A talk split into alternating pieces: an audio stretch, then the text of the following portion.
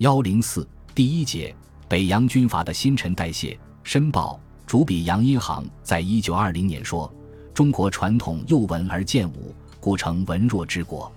自甲午为日本所败，国人围剿文弱之弊而大声疾呼尚武。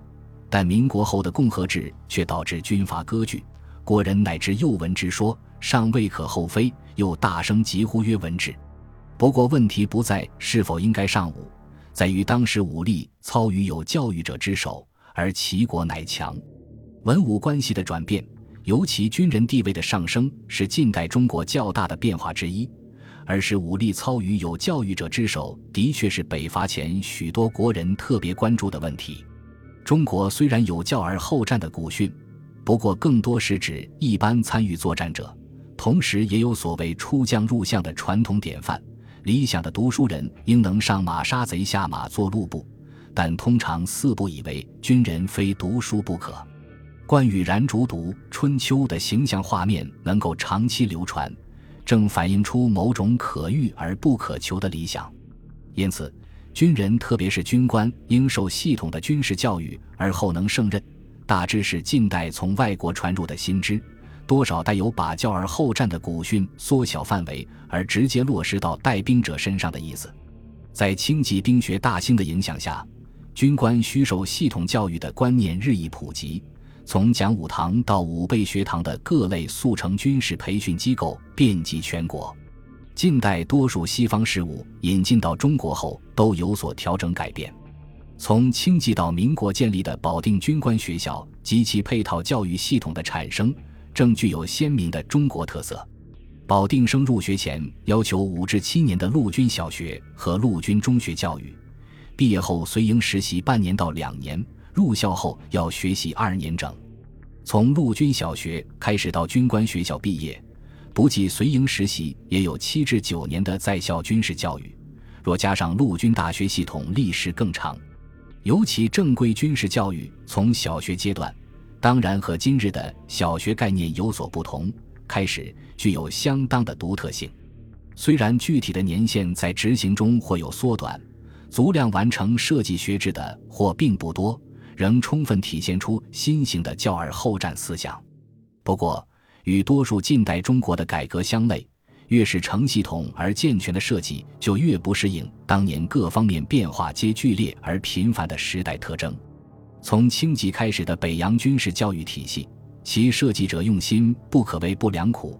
然这样长久的训练，待稍具规模、初见成效时，已是进入民国十年以后。北洋体系本身也已接近崩溃，实非草创者始料所及。这其中的一个原因，就是北洋军事教育体系之设计虽充分体现出新型的教而后战思想，北洋军事领袖的发展恰反之。后来明显是武力越来越操于无教育者之手，这只是就北洋最上层的发展倾向言。同时，当然也有一些受过军事教育的将领在兴起。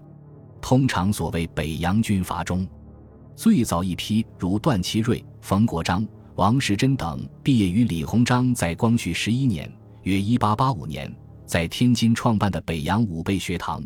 他们是袁世凯在天津小站练新军的主要操控者，此后才是保定北洋速成武备学堂、保定军官学堂培训的军人，再后又有民国保定军官学校的毕业生。但北洋内斗的结果，在小站系统和保定系统之间出现了某种断层，在最上层是军校毕业一辈老成凋谢，到二十年代新兴起来一批基本未受过教育的特殊军人。不仅新武出身的老北洋曹锟做了总统，更有张作霖、张宗昌、冯玉祥等新兴者。这与晚清从湘军到淮军的发展稍类似而不全同。淮军将领的科举功名远逊湘军将领，然多少还受过正规教育。以当年标准言，北洋后起的二张与冯泽或识字不多，或竟基本不识字，结果出现绿林之句到通电而论时事的情形。这样的情形也有其内在的原因。早期的北洋军事首领虽多受过西式或日本式的军事训练，实际掌握军权者多数并未接受武力操于有教育者之手的观念，甚至反其道而行之。曾任保定军校队长的日本士官生何柱国回忆说，当时北洋军阀一般都喜欢刑务出身的人带兵，学生出身的人只能用作参谋之类的幕僚，而北洋派系争斗也直接影响到保定军校的命运。民国保定军校历任校长多是日本士官出身的人。一九二二年直系控制局面，改派北洋老五辈出身的张鸿旭为校长。据说因张氏排挤士官派激起风潮，大部分士官派的教官和队长离职他去。他们一般都是从人事关系及同学、同乡和亲友等关系选择去向。其中，钱大钧和黄其祥等少数人去广东，戴连喜、杨正治、赵训、梁冀和毛福成等二十余人则去东北投向奉军，和本人及后者中的一个。而保定军校自身也在次年即告结束。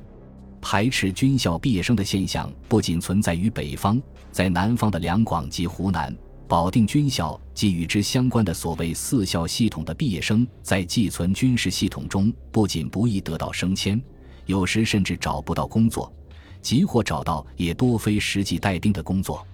这样一种体制和实际社会需求的梳理，正是南北旧军阀系统的问题所在，也是南方新军事力量得到整合的契机。前述钱大钧和黄其祥稍后都成为国民革命军的重要将领。黄埔军校许多教官即来自保定军校，而湖南的唐生智、广西的黄绍竑和白崇禧也都是保定军校毕业生。另一广西主要军事首领李宗仁则是陆军小学堂毕业。他们的主要干部队伍即是在寄存体系中受到排斥的四校系统毕业生详厚。不过，近代中国一个重要特点极多奇性，北洋体系也不是铁板一块。身处南方的北洋孙传芳部将领马宝恒就强调，孙军战斗力强的一个重要因素，即各部重要军官多是保定军校出身的青年军官。据何柱国观察，东北军中也有以日本士官生杨宇霆为首的新派，大量吸收各国陆军留学生和国内陆大。保定军校等出身的军官，特别是原籍东北而散在关内各方面担任军职的人。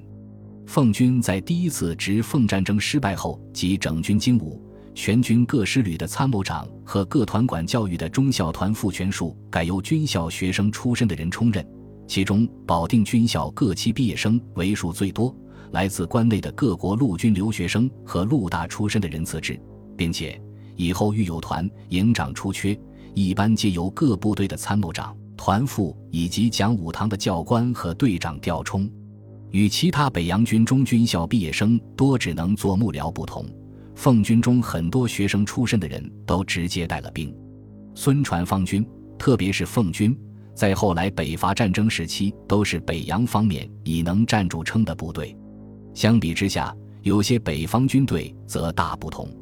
据苏联顾问博拉戈达托夫观察。在冯玉祥的国民军第一军里，在国外受过教育的将军和军官一个也没有，只有不多几个人是从保定军官学校毕业的。在这几个人中，陆中林将军和唐之道将军的军事知识出众。总的来说，冯军军官们文化水平都很低，只能从自己的亲身体验中吸取军事知识。他们都不会独立研究作战方针或制定战斗计划。因此，总是同意那些从军校毕业出来的参谋人员的意见。最后一语可能还需要界定：所谓总是同意，大概仅指狭义的制定战斗计划而已。在具体指挥作战时，计划常常不起作用。博拉戈达托夫自己便经常抱怨这一点。在实际作战中，行伍出身的指挥员往往回避其所不擅长者，有时甚至对其有利的条件也不加利用。例如，当时许多军队中炮兵的作用便未能得到足够的重视，部分或即因为炮兵官长需略具军事学识，行伍出身难以胜任，故各部炮兵官长皆军校出身。尽管在两次直奉战争中，军以较多使用大炮和机关枪，甚至飞机也用于投弹，但重兵器的使用与否及是否得法，很多时候仍是指挥官而定。直到北伐时。汉阳湖北守军的仓库里放着十二门连同全份炮弹的日本版野炮，七十五毫米，这样的重火力竟然并未用于作战，在汉阳失守后被唐生智的国民革命军第八军全数缴获。极有意思的是，这批大炮同样没有用于北伐军稍后进攻武昌的战斗。在某种程度上可以说，到北伐前夕已是保定毕业生鼎盛之时。那时，保定毕业生任职于全国。保定二期的何遂在一九二六年春的通电中便说：“国内袍泽半属童年学友。”但这更多是各军队的中高层，最上层则不然。在有些军队，如国民军中，连下层也不然。需要说明的是，军队首领的出身未必就决定了其所辖队伍的行为。比如，陆林支据道领导的奉军，就是北方装备最好，可能也是军事观念最现代者。即接近第一次世界大战中形成的作战观念，实际战斗力大概也最强。但北洋体系老成凋谢，未受或少受教育及职业军事训练的一批新军人的兴起，终意味着行为准则的转变。本集播放完毕，感谢您的收听，喜欢请订阅加关注，主页有更多精彩内容。